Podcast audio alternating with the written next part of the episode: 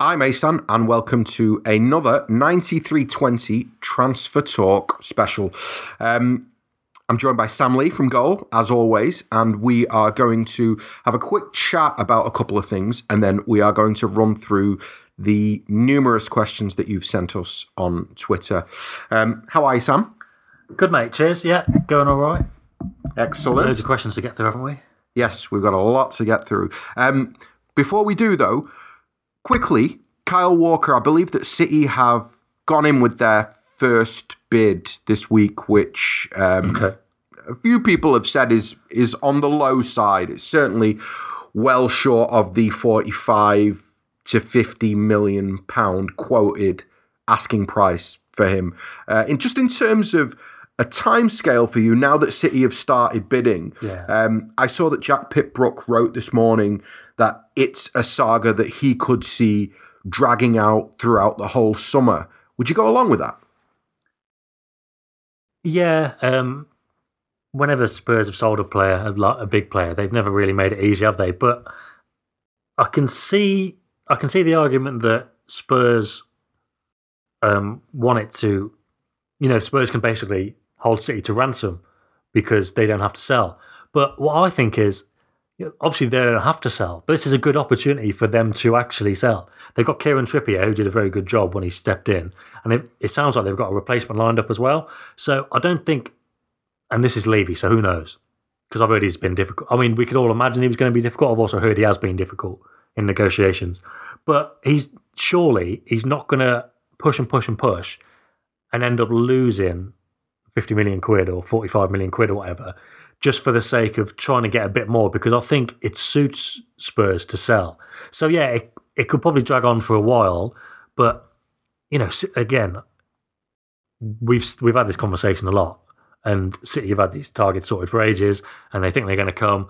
I can't see City allowing it to drag on until August because they're going to want them on pre-season. If they don't go with them to pre-season, that'll be a blow. If they don't start the season, that'll be a massive blow, and I just can't see them letting that happen. There's like one part of it is City will kind of spend what they have to this summer to get their targets, and I think the other part of that is they'll spend what they have to when they have to to get the targets in at a good time. And I can kind of I can see why it would drag on, but I don't. I, I'd be surprised if City let it drag on until the season started because Okay. that's that's not two months away. You don't think that Al- the Alves thing, for example, you don't think that might sort of like, for example, if we can get Alves done in the next sort of four or five or six days, or even if we can do at any point between now and when the players report back for pre-season, do you think that part of the logic in doing the Alves deal may well be to give themselves that kind of maneuverability in terms of maybe haggling for longer with Spurs, or do you really think that Guardiola wants all four of the fullbacks in because it's a new process that they've got to go through? Yeah, they definitely want the four. Um, I I don't know the exact thinking behind getting Alves in first. As far as I was told, um, it just so happened that you know the Spurs negotiations were dragging on, same as Mendy, and they'd hoped to do those two first. But it's just so happened that the Juventus thing, you know, the negotiations with Juve have been a lot easier, so that was closer. I don't know why, and I don't know whether City went, oh, if we sign Alves, we can say to Spurs, well, we've got a right back, so and you need to sell or want to sell. So, you know, meters not so much in the middle, but meters over this side. I don't know whether that's the case. It would kind of make sense, um, and maybe there is a bit of a, a fallback there because if it did drag on into the start of the season, then fine, you just play Dani Alves for two or three Yeah. games. It wouldn't be such a big problem. But I think it's just a case of look, as much as City's plans look good and they sound good, and they wanted to maybe do the the big targets first, they probably wouldn't want to say, "Oh, look, we've got to the point where Dani Alves is sorted." They probably wouldn't go, "Let's leave that a bit. Let's just do it. Let's get it in. Let's mm. not put all our eggs in this basket and then something changes with Alves." Because I think Chelsea are sniffing around as well. So you just do it and get it done. So that would, if I were to guess, because I don't know the exact reason why they've done it now, if there was any kind of agenda to it, I just think they'd probably you just get it done, don't you? You just do it as soon as possible. Just in terms of that that Alves deal, um, I want to ask you this because it was uh, it was obviously it was a story that broke in in Mundo Deportivo um, about a week ago. Is that right? Was it last Saturday or last? It's just Alves, yeah. yeah, Dani Alves. Um, obviously, you wrote a story within half an hour, an hour of the of the Mundo story breaking. Um, what's your process in that situation? Do you just look at the, you know, I mean, I, am not accusing you of making it up, but I'm curious. Hmm. Like, how do you go about? How does it come to pass that within an hour of Mundo going big with City are in for Dani Alves and it's close, that you write a story basically confirming what they've said? Because from the outside, it would be very easy to kind of point the finger and go, "Well, that was just really easy. You've just basically piggybacked on what's something that's been written in Spain." Um, so I'm not accusing you of making no, no. it up. I'm curious as to what your process will be there. Well, there's, there's a few different, there's probably three different parts of this. The first one is if you see a report, um, you check it out with your sources, whoever they may be, um, or or even you get the agent's details or whatever. But basically, you know, it's it would be a dereliction of duty really if you didn't, because if somebody says someone's signing for Man City, you got to check it out. Mm-hmm. Um, and often, well, uh, it's also the strength of the rumor as well. And but to be honest, the other night the Alves thing was quite kind of different, and I'll get to that why. But with Ederson, it was a Saturday. It was the morning after signing Bernardo Silva, wasn't it? There was loads of reports Mm-hmm. Yeah, yeah, in, yeah. in in Portugal, and I was still kind of skeptical. So I wasn't really checking it out, as in messaging people to go, "Is this happening?" I was more messaging people going, "Have you seen this?" Like, I, I can't believe City are going to spend this much money, and it ended up coming back that um, the guy was justifying it. I was like, City aren't going to spend this much money on a 23 year old Brazilian goalkeeper. Surely it doesn't make any sense. And what it came back with was why it all makes sense. And and you know what I've said recently about City think Bernardo Silva will be a bargain by the end of the mm. transfer window, and because you know they think the same with Ederson because of the market they're in, they mm. realised that they'd be paying sums, so they actually think you know it's justifiable. And he gave me all this, and I went, well, well so it's happening then. He went, yeah. I went, what? Could it be next week? And he went, there's a good chance. I was like, right, well, there's a story. And then the other thing, this is probably part two of the, of the three, is how soon do you do it? Because you can do it within half an hour and people will go, right, well, he's just copying them. And I can see that. And I can see um, that people would, I can see why people would think that because, yeah, that's, that can be just how it looks. But the other thing is, and maybe this is just me um, being impatient when I've got information or news or excited, excited or impatient, or maybe both. But also the fact that with a, with Ederson and with Alves, albeit in slightly different circumstances, I knew I was right. And yeah, that's not. It doesn't sound great for a journalist to say that. And I'm not always going to be right, and I haven't always been right. I get things wrong all the time.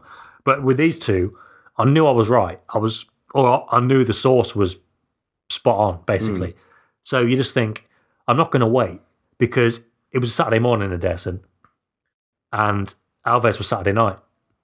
And you think, well, the Sunday newspapers, and you never know what the Sunday newspapers are working on hmm. because they get information. They could be working on it all week and it comes out of nowhere. They drop it half 10 on a Saturday night. And you think, I'm sure I'm right here. I'm not sitting and waiting to be scooped. And I'm not going to have some. And I think, for the sake of people thinking he's ripped that off, I don't want to sit there for 12 hours and then see the Mail or the Mirror or the Sun have got the story. And I'm thinking, for God's sake. And now it's going to look, if I push the button straight away and publish what I know, then it is going to look like I'm ripping it off. So basically, if, if I'm confident, I'll publish it whenever it is. Because at the end of the day, I'm that confident in the source of the information, I'm, I'm not bothered. And if people come at me and say, you ripped that off, I can be like, well, I haven't. I, I mean, the, they would just have to take my word for it, but I'm confident enough to deal with people saying that mm. because I'm confident enough in the story. And the third part of this is how many people have been linked to City? How many people get linked to anyone? And if I just, if I wanted to broaden my horizons and not just do it about City, if if there was loads of reports about well, Lewandowski yesterday going to United or Chelsea. I said before on the live chat, I was like, I got the feeling he's kind of manoeuvring his way out.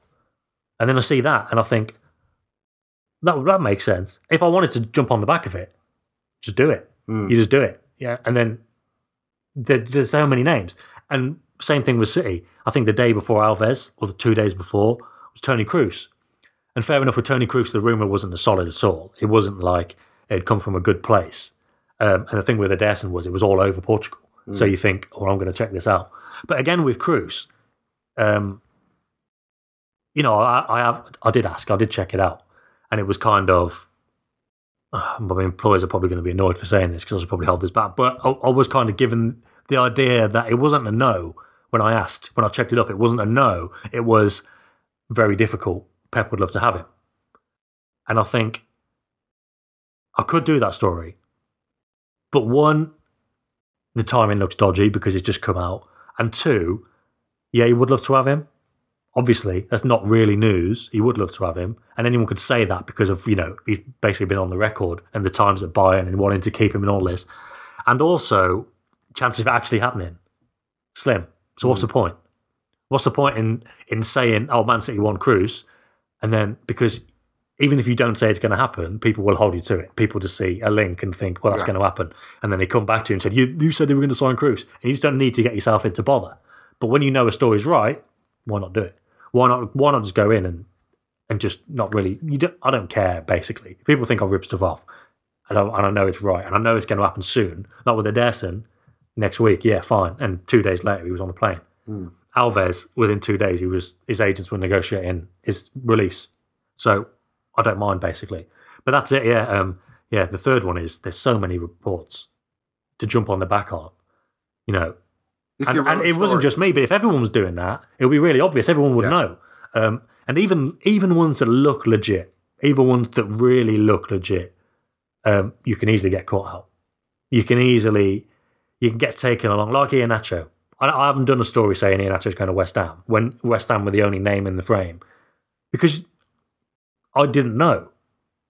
It looks like they're interested, and I would say that they probably are because a lot of people have you know have said that they are interested. But that's not a story in and of itself. No, um, and also it's one of those where I've got nothing to gain here because I don't. It's done. Everyone knows he's interested in West Ham. Um, but also, it's like sorry, West Ham interested in him. But also, it's like there's going to be other clubs, aren't there? So you could go, oh, he's, he's going to go to West Ham, or West Ham are interested just by reading what you do elsewhere. You could.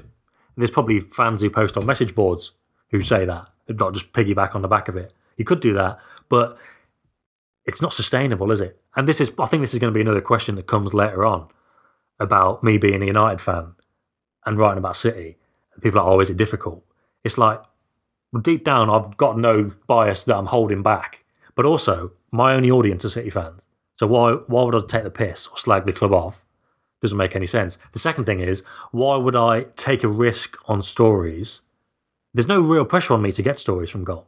If I get them, great. But they're not every day going, we need a line on Iheanacho, we need a line on Alves. If I get them, fine. They give me that freedom. So you're not like- so So I don't want to piggyback on stories. pressure. No. Not- I'm, I'm asking you genuinely, like nobody at goal, like you don't. I don't you have targets. Okay. um, Goal are quite forward thinking. So a big thing is social media, an impact on social media. And this Goal retweeted my tweet today saying I was on this. You know, it's not a Goal podcast, but they're ha- they're happy for me to you know build my brand, build Goal's brand, just be reliable basically. Um, and it's the same with you know you do stuff on Facebook. I think next season it's been tried before, but obviously everyone does a post match either match report or opinion piece but they'd be kind of more happy to do a video and put it on Facebook or something that looks good, something different. So there's no pressure for clicks and there's no pressure. Some yes, obviously sometimes I'll get a link and it'll be odd. It'll be like City link for some 16 year old. It's like what do you know about this. I'm like, oh god, I don't know. And I've got to be honest, I'm not interested in City signing 16 year olds. Yeah. It's a, it's a mad game because it's always oh City has beaten United and Barcelona to this 16 year old or Barcelona have beaten Juventus and Chelsea. It's just it's just a weird game. Hmm. But they might be the odd ones I get asked to do. But with Iheanacho and going back to the original point, there's nothing in it for me to piggyback on stories and boost my follower count and go Iheanacho or uh, West Ham want Iheanacho just based on what I've read elsewhere. Because eventually, if it doesn't happen, people are going to think, oh, he was wrong about that. And if I'm wrong, it's fine. But I'd rather be wrong on my own information, like uh, the Jesus Navas contract thing. I probably went a bit strong there, but I was told by two completely independent, very reliable sources that he'd been offered a contract, and they both said, you know, it's more money than he's going to get anywhere else. So my probably spin there was he's going to stay. Navas is set to stay because he's been offered a good contract and it's better than he's going to get anywhere else. What I should have done was just faithfully reported what I'd actually been told was he's being offered a contract. I left it at that. But that was two months ago, and I've learned a lesson there. Don't go too strong.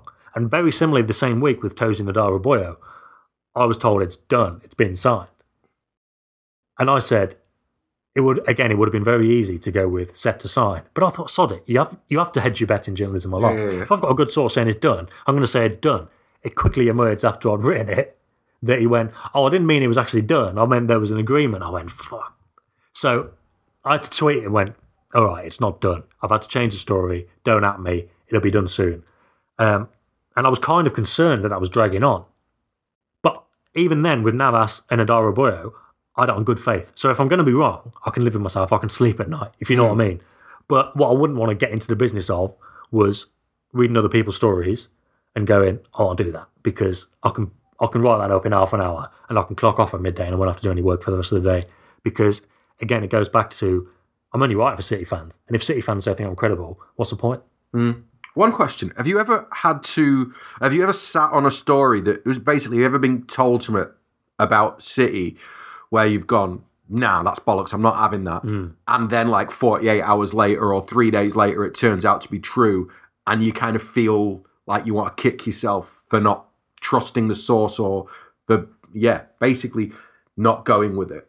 Uh, yeah, there have been. We've had this um, conversation loads of times. Me and me and a couple of mates who run ideas by each other, and it's either you you check it out. Um, you, we try and check it out, and we can't quite get there, so we don't do it. And then it's reported somewhere else, and you think, "Oh, for God's sake!" Um, but those ones tend to be transfers earlier in the season. And it turns out this one I'm thinking of specifically, Gayà at, Juven- uh, at Valencia, the left back. Turns out he's not a big target anyway. They were looking at him, but it was something we'd heard. Um, didn't do it because we couldn't quite stand it up. Um, and then he come out, and you think that's annoying because now you know you could you, you could get your, your claws in that early. Um, and there's other ones where it's not so much you don't do it, but you can wait and you think I'll keep that story for next week because no one else is going to get that and it's actually been by the same person at the same newspaper. I'm not going to say which stories it is, which person it is, or which newspaper, but it happened a couple of months ago because I was like, well, it's not a big story, but I'll wait until there's like, I think I'd got it in the build up to a Champions League game, and I was like, well, there's no point in doing that. I'll wait until next week when there's no game. And it's happened in the last couple of days as well with another story, which I was pretty sure on, but also, and again, with some sources, they don't want you to say. They can tell you, but they don't want you to say. You've got to tell us what the story is from the last couple of days. You No, no, no, no, because, and this goes back to the following it up thing. I could have followed that up as soon as I'd seen it. I could have done that immediately. But then, but with that one, I was like, um, the difference with that is that's not going to move as quickly as Alves. Because with Alves and Ederson, I was like, I haven't got time to waste it. This is going to be done soon. This one is there's been a breakthrough, but it's not going to be done soon. And I've missed the boat. And I'm annoyed to have missed the boat. And I wish I'd have got the story first. But when the breakthrough comes, I'll do that. And I should be I should be the first person to get the breakthrough on it. Just so that I'm clear on what you've just said there. So basically, there's been a story in the last couple of days about a transfer. No, not a transfer. Oh. It's not a transfer. If it was a transfer, I'd do it because, um, and again with this Dani Alves thing, as I've written for a couple of weeks, I was told the day the Bertrand story came out that they won four, Yeah. and I was told the three, and he wouldn't tell me the fourth. And the the two main sources I'd had, one couldn't, one wouldn't tell me the source because it was like you know, they're happy to say when it's out there, but they're so close to what's going on, they don't want to be the leak kind of thing, but they're happy to confirm Yeah, it's already yeah, out there. Um, so with that, um, I've kind of lost my train of thought. No, I was asking you about the story in the last two days. Yeah, The, the um, one that you've. Uh, that but yeah, but with but with that, I, I- yeah, but that was it. Sorry, if it was a transfer, Yeah. because and again, so I knew there was four centre backs, sorry, four full backs, but I only knew three. So as soon as I found out that fourth one, I was going to do it, regardless of what happened. And this is what happened with Alves. Um, Van Dijk was, as far as I was told, the the top target of three centre backs, and I always said again, I don't know who the other two are, but I could reel off three or four that aren't Bonucci, Laporte, uh, Marquinhos, and maybe somebody else. And it's the same thing with the fullbacks. So yeah, if it was a transfer thing, I'd have done it, but it's not a transfer thing. It's but it's just it's not going to happen straight away. So I don't know. It just sounds teasy, but the only reason I'm doing it and not giving it away is because I still want to do the story because I've got the information. But I'm I've missed the boat once. what that is. I've missed. I'll tell you in a bit, but not on here. um, I've missed the boat once, and I'm annoyed. So that goes back to the first question. Yeah. I have missed the boat, and it's, it's quite a, it's a good story to have, and I wish I'd had it, uh, and I haven't. I was beaten to it. But when it does happen, I hope I'm going to find out, and I can I can do it that way. Got you. Well, listen, we've got like so many so many questions from the uh, from the listeners that we're going to get stuck straight into them. Okay. First one is from Mohammed Muse, uh, and he asks, "Do you have an update on the Mendy saga?" Yeah. I'm going to keep this brief because everything I've said has gone on for about 15 minutes. Uh, no, I saw there was that Le 10 Sport article the other day about it being agreed for the the fee that everyone seems to know, everyone seems to know it's 40 million. Yeah. Um, God, no, I, I don't know why they haven't got there. And may and maybe um, again with the source being close to what's happening, maybe they didn't want to admit to it actually being that close. But what I was told was it's not that close, but it's moving in the right direction. And again, it people ask me every day, and it's all I've got, and every podcast, but it's all I've got. Um, when they signed Silva, there was a real hope that they were going to sign three or four more players in the next like two weeks after Silva. Obviously, Ederson was one, and they were hoping for Walker and Mendy as well. But things have just kind of dragged on a bit. Um, and with Mendy, all I was told was, um, you know, Monaco, Monaco were just kind of looking for a, a replacement. But you know, it's just, it just, it's just standard stuff, really. But it's just Monaco won Did a you see the. Dominic King? yes, Um, so what? So for those who don't know, who is Dominic King? well, Dominic King is the Daily Mail Merseyside reporter. Is he well? Is he somebody that you consider reliable? Yeah, yeah, yeah, yeah. Okay, so and what did he? The Merseyside reporters are typically very good. yeah, Probably, probably the best in terms of close to the club Mhm. and getting information out there.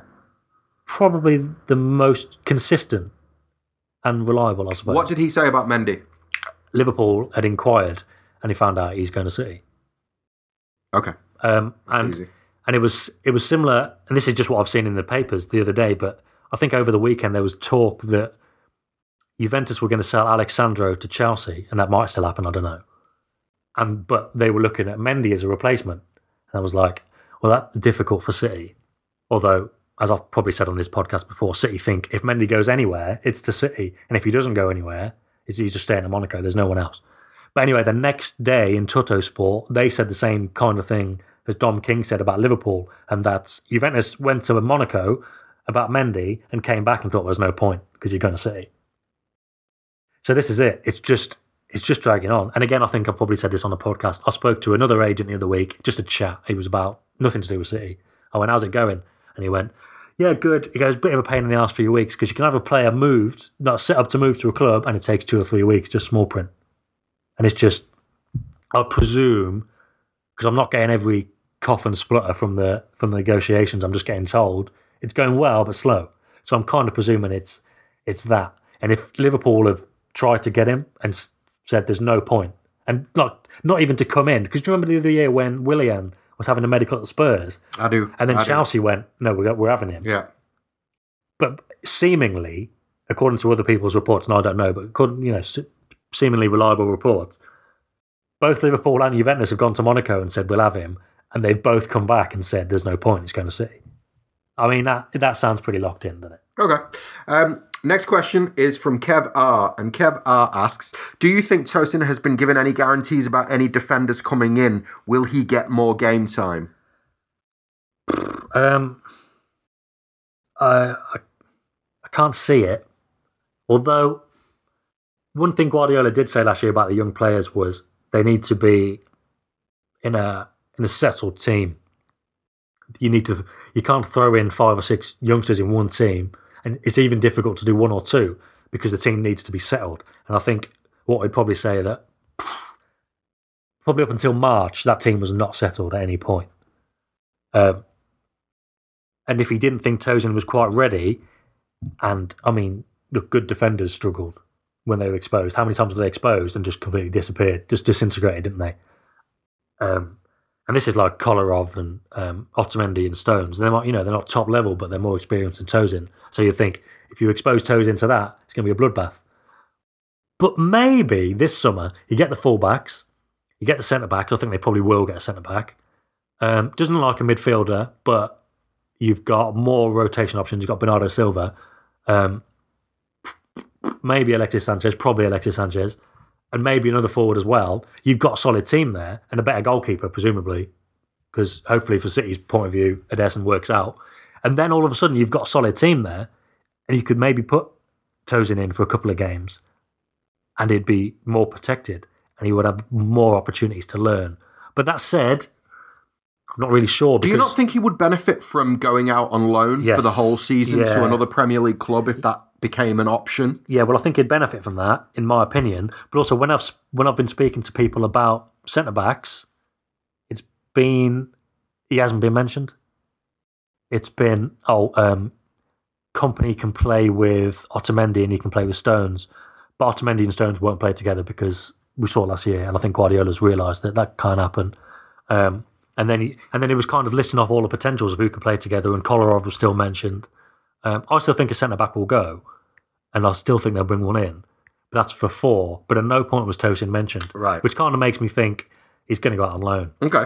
Next question is from Sherry to Floyd. Um, and Sherry asks, which targets will be signed before pre-season? Ah, timelines. And and again, you know, I said about learning, and even learning from two months ago, and doing things differently from then. Um, with Ederson, I was right about Ederson that he was going to come next week. Kind of doubled down on that by saying on Twitter. And for me, up until that point, it was like, well, if I say it on Twitter, and it wasn't like a, I can bullshit on Twitter, but it was like, if I've heard something that I'm not going to write, it's also it's almost like if I write it in an article, it's concrete. If I say it on Twitter, it's less so. But I've not bothered with that distinction since. but I'd, and again, I'd heard from very good people, the people who the day before had told me all the Silva ins and outs, um, and had told me about Ederson. I was also told, and then by other people as well, that there was an announcement on Monday. So I tweeted, I've heard the same rumour as some of you guys, because I think it must have come on Blue Moon or Twitter. I went, I've heard the same rumour as some of you guys um, that there's going to be an announcement on Monday. And then as it looked least, looked less and less like on Sunday, I think it was a Sunday when Mendy was on a plane, and you think, oh, maybe he's coming Yeah, in yeah.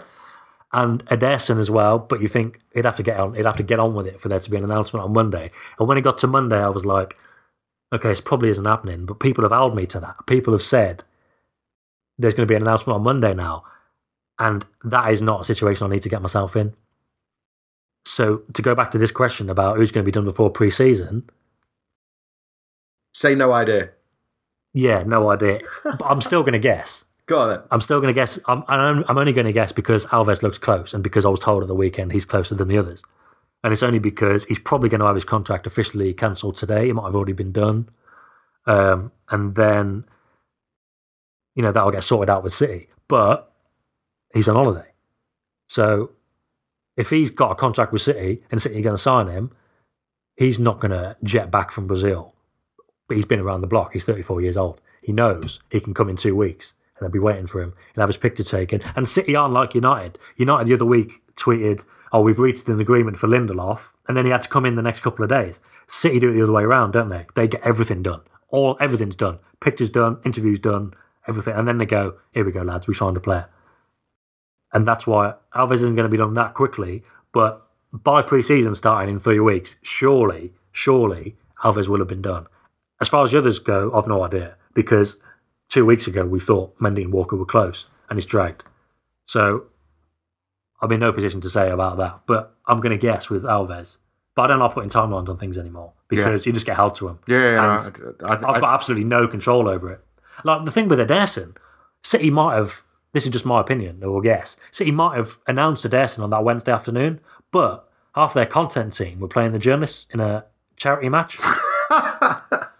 so maybe they did it on a Thursday morning, Yeah, yeah, and it comes down to stuff like that. yeah. Or maybe it's City, and again, um, you know, just things get put back for different reasons. Sometimes serious things are going on in the world and people don't want to hear about football, so you put the announcements back. It's just because of that. Because you can have someone, the pictures taken, and again with Ederson, he was at he was at the CFA on Monday, Tuesday. Pictures were taken. He was back in Portugal by the time for a week by the time they announced it, just getting things done. So you just you just never know because you, no one's got control over that. Yeah, no, fair enough. Right. Um, next question is from Crookie Monster, who says, "Any news on Denayer?" No, um, I've no idea. I haven't asked. Okay. Um, if we want to do a quick fire, um, no, I haven't asked. Okay. Fair I'll enough. tell you why I haven't asked, but I've just Why haven't you asked? got big things on. Trying to work out who the fourth right back was up until Saturday. Yeah, yeah, I, yeah. am not really bothered about. You know, Denayer's not going to play for City, is he? Yeah, So, true. Okay, next question. Um, Rob, so at free eight s or free eights, he says, "Do you know anything about these William Carvalho rumors that won't seem to go away? Can you make them go away, please, Sam?" Um, I think you can. What I'll say first is I asked last night. I asked I asked a guy last night, and his reply was quite forcefully over WhatsApp: fullbacks and a forward, as in fullbacks and a forward. That is the priority, and then after that we'll see. But not so much see about William Carvalho. I haven't been able to stand it up and knock it down. I've got my own thoughts on it, but I, I I understand you. You've got a fair idea. Yeah, I'll knock it down. We're not in for William Carvalho this summer. That's uh, yeah, that's basically the deal. So, um, as much as that story's been written loads and loads and loads in Portugal, thankfully or not thankfully, depending on if you rate him or don't rate him, it's uh, it's not going to happen. Um, next question is from Dylan. Will Dani Alves be signed today? No. Just just because, like I said about maybe if he was going to United, they'd have probably said an agreement's been reached for Dani Alves. He just needs to do a medical and all that. But City do everything at once, Okay. and they want him in the shirt first. Uh, Naz wants to know what were your first thoughts when you were first assigned as Man City's goal UK correspondent? Oh yeah, well I, I replied to him with a quick answer, and the quick answer was I wasn't assigned it. Um, well, I mean there'd, there'd always there'd always be an interview process, but I, I applied for it because I wanted it. Uh, I wanted to do it. Uh, Why did you want to do that as a United fan? Try and be brief because we've got loads of questions to get through, but I'm curious. it's a really good opportunity. Um, when Goal first said in a meeting at the start of 2015 there was going to be club specific correspondence, I never thought that I, I I never thought that I'd be one of them. I never thought about doing it. But then um, a couple of appointments started to be made, and I started to think I could do this. Um, I wasn't sure which clubs were still up for grabs. I can't I can't even remember now because it was two years ago. But one of my editors went, "This- "Why don't you go for the City one?" I went, oh, all right. And I spoke to one of our correspondents who was just like a news correspondent rather than a club one about, you know, should I go for it? What would it take? And he was like, yeah, be, go for it, mate. It'd be good. Um, spoke to another guy, um, same kind of thing. And I went, all right. I went, and the guy who was doing the interview, because he's like a big boss who I hadn't really spoke to, but like a big boss in, in goal and perform. Well, what kind of things he after? And he was like, oh, he wants all his social media stuff and videos and Snapchat and Instagram and all that. And obviously, you need to. And the rest of the editorial side, I'd, I'd had down. I hadn't really had any experience with contacts or getting stories, but the other side of it, I could do. Um, and just the more I thought about it, the more I liked it. I always assumed I'd move to London. Um, I come back from travelling in 2011. I just thought I'm going to end up there soon. And the longer it dragged on, the longer I thought I can't be bothered with that. It's too expensive. I just can't be doing with it. Uh, and the idea of moving to Manchester, love that. Love the idea of the job. Love the idea of moving to Manchester. Love the idea of the fact that there was something going on at City that summer. You know, it was it was 12 months before Guardiola came, but I think we all had a good idea. Um, but it was just it was just a good opportunity to do this, and I thought, well, if I get in here and give it a good go, then it's just it's just good for my career. Yeah. And basically, that was it. Um, the the United City thing just didn't come into it at all. It was a good career opportunity, and Okay. just I was really excited to do it. And I think you probably tell whoever follows me on Twitter or listens to me on these, I still enjoy doing it. I was going to ask you, that was going to be my question. Do you enjoy it? I mean, Yeah, it seems amazing, obvious yeah. to me that Yeah, you enjoy it. Um, right, next question is from uh, actually one of my favourite Twitterers, um, Mr. Gingerwig. Uh, Gingerwig wants to know Do you think the hold up with Mendy is due to Sandro maybe becoming available? No, just because City have locked in their targets for so long. Um, And you know, if they're haggling over forty million or forty one million point five, then I don't think they're going to go up to sixty five for for Sandro. I think I think the budget is quite delicately balanced. But no, they've had Mendy, and again, as we've already answered with the Juve and Liverpool making inquiries, it seems that far down the line. Um, and I can't see that. I can't see that. Okay. Um, now, there's been a lot of questions uh, just in general about a defensive midfielder. Um, so, you know, round all those questions up in one. Do you think that City are going to sign a defensive midfielder this summer? Again, it kind of goes back to what I asked about William Carvalho last night, and he said fullbacks and a forward. Um, and I've asked somebody else, and it's fullbacks and a forward, and then and then once we've decided how much we've spent, how much um, on who we've got, and who we've actually managed to sign of the targets, um, and how much money's left, and who we've sold, and all of this. This is where, as I've explained before, you know, the start of you know the first bit, the A list kind of thing of targets, that's settled. They want to get those players. After that, it depends on who they did manage to get and how much they cost and who they've managed to sell. So then, they'll, with all that in mind, they'll look at a centre back, and at the same time, I think the Mbappe situation's on the back burner somewhere. I don't know exactly how far along it is or how strong they're going in, but that's there, that's going on. Um, so that's up in the air, you know, for a centre back and Mbappe. That's up in the air because it depends on how much they spend on the fullbacks and if and when they get Alexis. So that there's a lot of variables there, and who they sell and for how much. You mm. know, can they sell Hart or can they loan him? So basically, it's what- it's not a pr- it's it's low down the And, list yeah, of priorities. and then after all of that, and I mean, I was labouring the point there, but for a change, I did it for effect. There's a lot of variables there, and even then, after all of that, after they decide if they can spend 50 million on Van Dijk or if they have to get Pepe for free, only then will they look at a centre midfielder. Okay, So that's how far it is yeah, yeah, down yeah, the line. yeah, yeah. Um, Aberpa Biswas wants to know if we fail to sign Sanchez, who should we sign? Considering Real Madrid are the favourites to get Mbappe, so I guess what he's asking is, if we can't have Mbappe and we can't have Sanchez, who should we go for this summer? I've got an answer, but I'll obviously I'll let you answer first because it's Ask Sam, it's not Ask Asan. Well, this is this is the thing. Well, this this is the thing where I've not been able to find out, and again, it was like the fourth right But back. what they're asking is, who do you? Yeah, no, I will. But sign? this is it. Uh, There seems to be a little black hole beyond those 2 Mm-hmm. because as much as City are confident of getting Alexis, I would say there's a good chance, well, not a good chance, but a chance that they don't get him, and there's a good chance they don't get Mbappe. Mm-hmm. So who is it? Um, but this is why I wasn't, I didn't knock down the Aubameyang thing that much because I don't think he's a pro. I don't think he's a he's a he's a target now.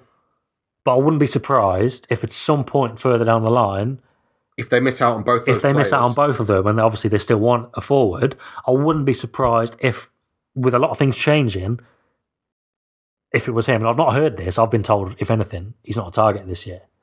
But I still wouldn't be surprised if they don't get Alexis and they don't get Mbappe. He is, he is the kind of one you would go to, and maybe later in the summer, Dortmund would want a bit less than they want now because they're maybe struggling to flog him. Mm. Um, that would probably. I mean, there's probably others I haven't even thought of, but Aubameyang does make sense in that, and that's why I haven't ruled it out completely. Uh, it's not happening now. These reports about them ready in a bid, I don't think that's happening, but that's why I haven't knocked it down completely. Because I think maybe in two months, if Alexis, if Arsenal would just do something mad and don't let him go, then City might go, God, we need to sign someone. We need to act fast, and then that's when that's when they start looking way down the list. I'd I'd I'd break the bank for uh, for Ousmane Dembele from uh, from Dortmund. I know that he only wants to go to Barcelona. It's similar to the Mbappe situation. It sounds like he's more or less told them that he, the only reason he joined Dortmund was because he knew that he they'd sell him to Barcelona eventually. Um, but I'd, he's the one I'd have. I've just seen on email actually, just because by the time this goes out, people will go, "Oh, I've seen this." Uh, just seen on my email, uh, Zorc, the Dortmund CEO, said there are no negotiations. Dembele will play for us next season.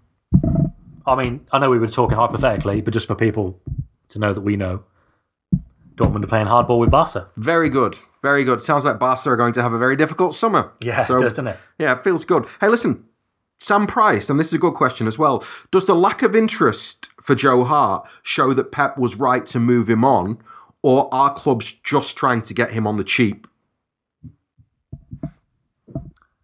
So uh, basically, yeah. is Joe Hart like is he is he popular or is he or is has his stock fallen to that point where yeah Well, no, it's a bit of both, isn't it? Because if if Guardiola had sold Aguero because he'd said he didn't rate him, or he didn't rate him, not because he said it, you'd still have people queuing around the block to get him.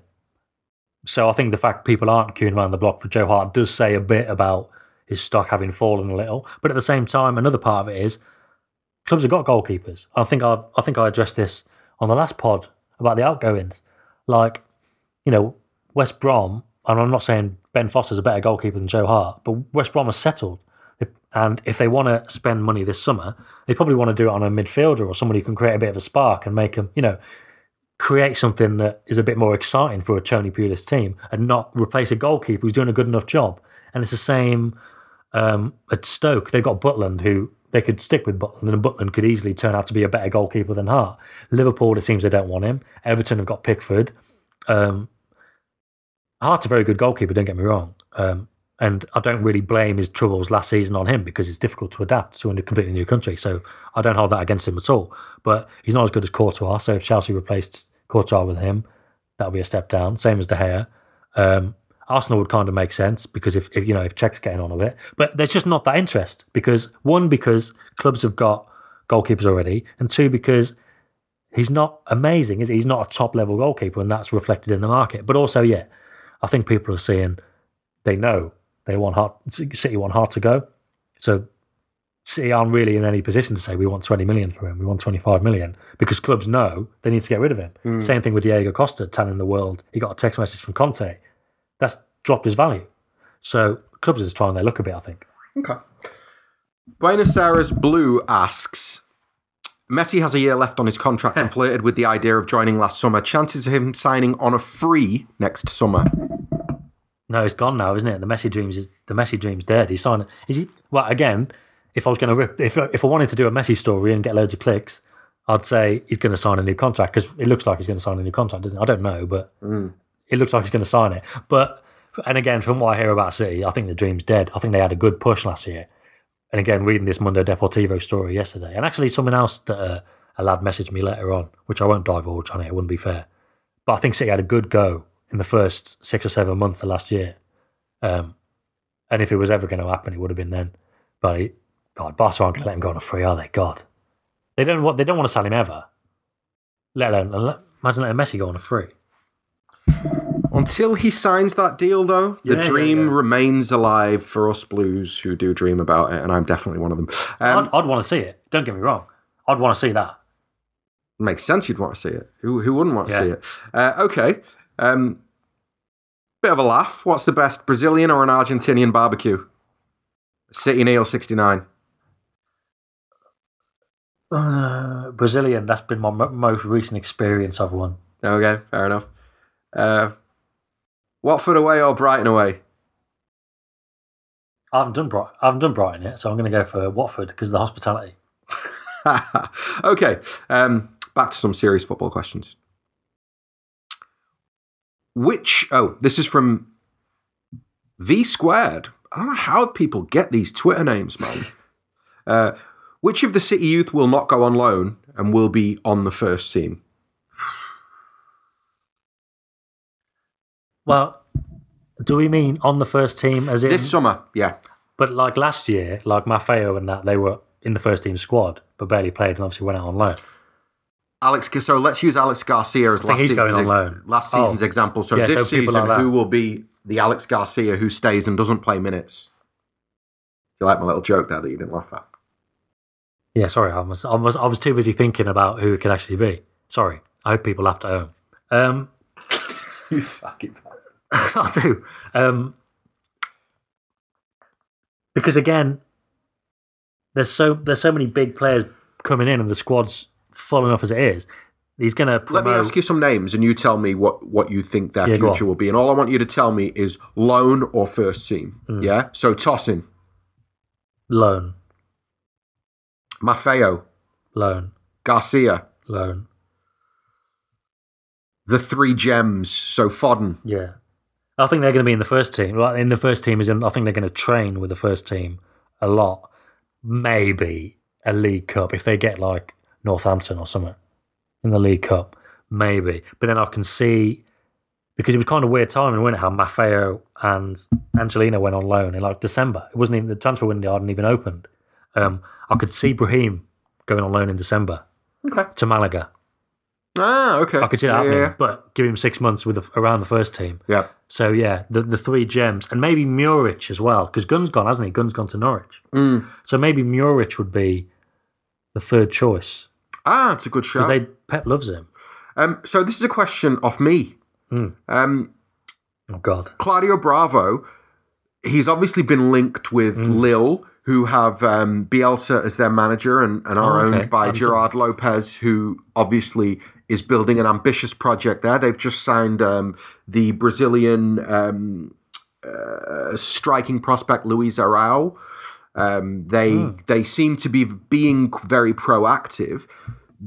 Do you think that's a goer that Bravo, like if he's offered, for example, if Bielsa, the word is Bielsa wants him as first choice, if Bielsa wants him as the first choice keeper there, do you think that there's going to be a willingness from City, from from the player himself to take that? Or do you think just purely, almost from a pride point of view, Guardiola and Bravo are going to insist that he stays this season? at first I thought it was it would be a pride thing with Guardiola, and yeah, you'd think, and it and I've I've made the case before, but it'd be a good number one if he does what he did up until last summer. Mm. It'd still be the perfect number one for City. Fair enough, Ederson might be better because in theory as well, he is he's got more to his game in terms of the it looks like that well the goal kick basically. Um, but it'd be a good number two. But I think there is I think there is a possibility that I don't basically I don't think City would be too disappointed if they did sell him. Um, but the other side of that is you said would he be happy to go? And I think well, I did the story before that he wants to stay. He's he's had offers and he's rejected them. He knows he's on a good contract. And as good as that Lille project might be, he ain't getting that from Lille. And he's also happy in Manchester because, believe it or not, uh, he gets left alone when he goes out. You know, if he goes out when he was in Barcelona or in Chile, gets mobbed because everyone knows who he is. Here, people are just a bit more, just a bit more respectful, give you a bit more space, don't they? So he, so he, he I think he appreciates that as well. But um, if City were to kind of go, this is a good offer, we think you should go, maybe he'd take it. And why not work for Bielsa? I'd be excited by that. And it, it's a project that would suit him as well. Um, it's it's up in the air at the moment, that one. Okay. Um, But I could see it happening. V Squared, another one from V Squared because I like it. It's a good question. Of all the centre backs we've been linked with, which of them are the most likely to join, uh, and which of them are we currently in talks with? Now, obviously, currently in talks seems a little bit premature based on the way that we seem to be prioritising. But who are the centre backs that you think? You know, this is not. I'm not asking you to tell us what who the club are actually going after, but what's your guts in terms of centre backs for this summer, particularly? Well, again, this is it. I've, I've, I've said before, and I've been told there were two or three. One of them was Van Dijk, is or was. I think he still might be in play. But again, a lot would have to change, and there's no way they're going to pay 60 or 70, I don't think. Um, and then the other ones, so I'm not, and again, I've, I've run through the list of Bonucci, Laporte, Marquinhos, I think, um, that aren't going to happen. So if, I, if we're just going purely hypothetical, people who I think would make sense and would work, and people who haven't been linked but could, I think Nacho at Real Madrid would be really good because he's young, he's good, he's dead quick. Um, not easy to get from Real Madrid, obviously, but there aren't many centre backs around there who are attainable. Um, and again, speaking hypothetically, I think Nacho would be one that City should be having a look at. If What about Pepe?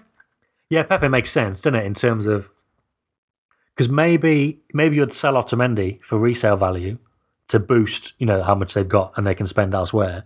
But if you bring in Pepe for a season or two, uh, you keep Kolarov as the fourth choice for a year. You can then get rid of Kolarov next year when his contract runs out and spend more of the budget on whoever then. Um, and you've still got Pepe, who, who he maybe. I think the thing is, I think why he's leaving Madrid is because he wants two years. So maybe you'll have to give him two years. Um, but then you've got somebody there. You've got an option then, and then you knock Pepe down to kind of fourth choice. Get rid of Kolarov and bring somebody else in. So yeah, again, hypothetically, Pepe does make sense, and obviously he's got that kind of mentality and experience which you need because these players that you're bringing in, a lot of them are young. and Alves and Alexis, they're not necessarily well. Obviously, Alexis isn't old, but they've got this experience, and Pepe is right up there as well. He's won everything. Um, Chris or at Kepi asks, um, is it too early to discuss the summer of 2018? uh, Say no. no, no, Okay. because no, it's not too early because um, I think what the budget will go on next summer. And again, if they get Pepe or another cheap centre back, then they'll spend 50, 60 million maybe on a centre back next summer. But again, as we've said, with the centre midfielder looking quite unlikely as it stands, and if you if City can spend another 200 million next summer or 300 million and bring in 100 or whatever, you know what I mean? The net spend being 200, why not go all out for central midfielder next summer? Um, the names I had in my head were like Thiago, Kroos, Modric. Just go all out, try it. Because if the rest of the squad's set and you've got forwards who are 24, 25, they've been there for a season or two, you've got Alexis and, and everyone else just in there, that's fine. Um, the defence is taken care of because you bought four fullbacks. Hopefully, the goalkeeper's taken care of because Ederson's done well. Um, you've still got the attacking midfielders. So you dedicate your budget then on central midfield. So in terms of next summer's transfer window, I think a centre back, but particularly a centre midfielder, is going to be the one. But like I say, I was mentioning them players. The one thing that was mentioned to me was somebody more like Wanyama at Spurs, hmm. a proper Premier League Yeah, yeah, yeah, yeah. like, but he can play a bit as well. Do you know what I mean? Mm-hmm. He's not just he's not William Carvalho, a big wardrobe. You know, he, Yeah. he, he can get about. So I was thinking more like Thiago, a proper classic Pep midfielder. But I think you know because he says he's adapting, he's changing, and he's getting used to the Premier League. I think that makes sense there to go with a, a big centre midfielder in the Wanyama mould, and I don't say necessarily him, but somebody like that, whoever that may be. Uh, okay, next question is from uh, Aaron Joseph Josephsberg. Um, and he asks, "Will there be any surprise signings? We've heard the we've heard the same rumors, but report, reports were City were working on something special before the summer." And I'm going to widen that a little bit. Yeah. I feel as though uh, almost every summer since Sheikh Mansour took over the club, you feel as though at a certain point when the transfer window opens, you get a version of this idea that City are working on something effectively. There's such it's such a small pool of players that you can already say that Messi, Neymar, um, Alad Mbappe this summer. Uh, Luis Suarez, Gareth Bale, Cristiano Ronaldo, um, these are the mar- these are the types of marquee players that you would associate with the you know the the type of surprise signing. And there was a story in Mundo Deportivo uh, two or three months back that Soriano and Begiristain were working on a huge, huge deal for the summer that was going to surprise people. Yeah. So my first question is, do you think it's just really easy for people every summer to go like, you know, oh, the Arabs are going to go big this summer, that kind of vibe? Um, and this summer, do you think there's maybe more in it because Guardiola's first summer after last season, or is it just more of the same, basically? Yeah, but then it does sound like they really tried to get Messi last summer or the first six months of last summer. So it makes sense that they're probably. I'll, uh, I'll put it this way: I wouldn't be surprised if they were if they were trying to get something big. I think there were two parts to that question. One is, are there going to be any surprise signings that we don't know about? And yeah, almost certainly, because again, I would they wouldn't even tell me the fourth right back. Yeah. So if they are working on Neymar or Toni Kroos or Modric, you know, whatever, no one's getting told that. Even the people in no one's getting told that. Um, but even someone, even the centre back, if it's because if it's not Van Dijk, I don't think anyone really knows who it could be. We, as I said, we've gone through a list of who it isn't, but the centre back could be anyone. And it's like, oh, okay, like Nacho, I'll put that forward. If that happens, then that will, that'll be a surprise. So there's that. Yeah, there's definitely going to be a surprise because we know quite a lot about their plans. But if they're going to sign nine players, we don't know who all of them are. Can I just say, for the record, I don't think you've ever said on a podcast that we're going to sign nine players. Not on a podcast, no. I think I've, I've, I've definitely tweeted it and put it in an article. Um, yeah, up up to nine. Um, if everything, if they get everyone they want, then it's, then it's nine. Well, this ties into the next question. Ian Grace, Gracie Boy Blue, he asks Will the amount recouped on outgoing players influence the number of possible incoming targets? And I'll expand that again and say, would it be the amount recouped or would it simply be the number of outgoing players that would influence the number of incoming players due to squad restrictions in terms of foreign players, that type of stuff? Um, with the, well, with the squad restrictions, restrictions, like you know, if if Nasri stuck around, then they just wouldn't put him in the squad. Mm. You know, if they had to keep him because they couldn't find, they just they just wouldn't put him in the squad. No, but as we stand, for example, but in terms of, I don't think the numbers matter. It's more, it's more the amounts. It's more how much they can recoup. Oh, okay. Wow. Um, okay. because obviously, and this is why I mentioned earlier that I think Otamendi might go, and this is just my opinion. But if you're going to get a centre back in, and not just that, but the fact they're actually selling Iheanacho, actually not just loaning him out, but selling him, it Does goes that imply and that, they, need, as that well. they want money? yeah, yeah, yeah, definitely. And it, it goes to show that they want to get as much as they can from anywhere. Yeah. And that's why if they sold Patrick Roberts, any other summer you'd think, no, that's way too soon. Loan him out again or keep. Yeah, yeah, yeah, yeah. But if they could get 10, 15, they'd probably go, bang that in the budget, we'll go and get Mbappe or whatever. We're getting close to the hour, but I want to ask you this because I think it's I think th- this is connected now. So if I look at the telegraphed targets that we've so the four fullbacks, yeah, and then uh, Sanchez on top of that, um, you're looking at what's what's the current net spend the, the current Yeah. you see what I'm saying that the current amount it's actually not outlandish. So let's say that it's that on average it's been 40 for the first two for for Ederson and um, um, and and Bernardo Silva. Yeah. Uh, so that's 80. And then you've got your 40 for Kyle Walker. So that's 120. And you've got your 40 for Mendy. That's 160. And then you've got your 40 for um, Alexis.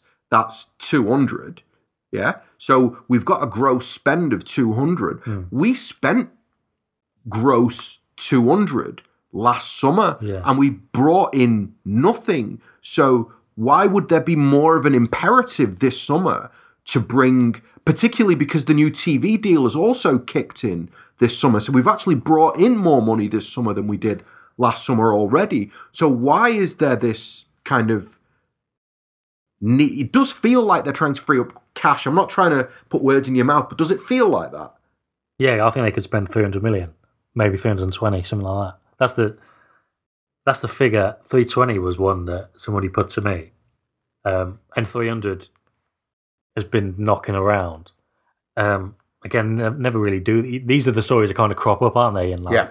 April and May, are they're going to get given this much. But it it seems like 300 could be the outlay. But as you say, if you bring in 100 150, then Yeah, but this, it doesn't it doesn't matter. And the, Yeah. but I think that's why they're selling Kelechi rather than loaning him, and they're selling Enes Unal rather than loaning him. they want the space to do a big, big, Yeah, big deal. exactly. They want to get as much money as possible, and this is right back at the start. I said when I asked about Ederson, I went, "Surely they're not going to spend this money on him," and they went, "Oh, well, we're valuing the market and all this." But when I was asking about fullbacks the other day, and at first I thought he was dragging me down a, a sell to buy kind of thing. It was, or and then I thought he was talking about a budget, as in there's a, there's a budget for four centre backs, like for argument's sake, 120 million, but the clubs are asking for 140, and that's why there's a problem. But it wasn't that. It was he was saying, and it was the same justification of Ederson. He was saying, take the four as an average, and he's saying if you get Walker and Mendy for a lot of money, but look at the other two, and if Dani Alves is free, then if people say, he didn't mention any figures, but I'm going to say if Walker ends up costing 50 million, people go, God, that's a lot. City are thinking, well, Dani Alves was free. So you got two centre back, you've got two fullbacks there, 25 million average. We'll take that.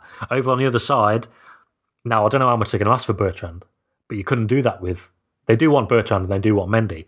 But if Southampton start going, we want 30 million for Bertrand, I wouldn't be surprised if they start looking somewhere else, mm-hmm. just because on this talk of averages. Because if they get Mendy again, if they go up 10 million and go to 50, they probably don't on the average then still be 40 for two left backs. So that's kind of how they're thinking about it. But again, this was mentioned in the same breath as, and again, this is this is somebody close to what's going on at City justifying it. They said, look at the 35. He said 35 million for Silva, but I think it was 43, wasn't it? Mm. Stated, and then bonuses or whatever.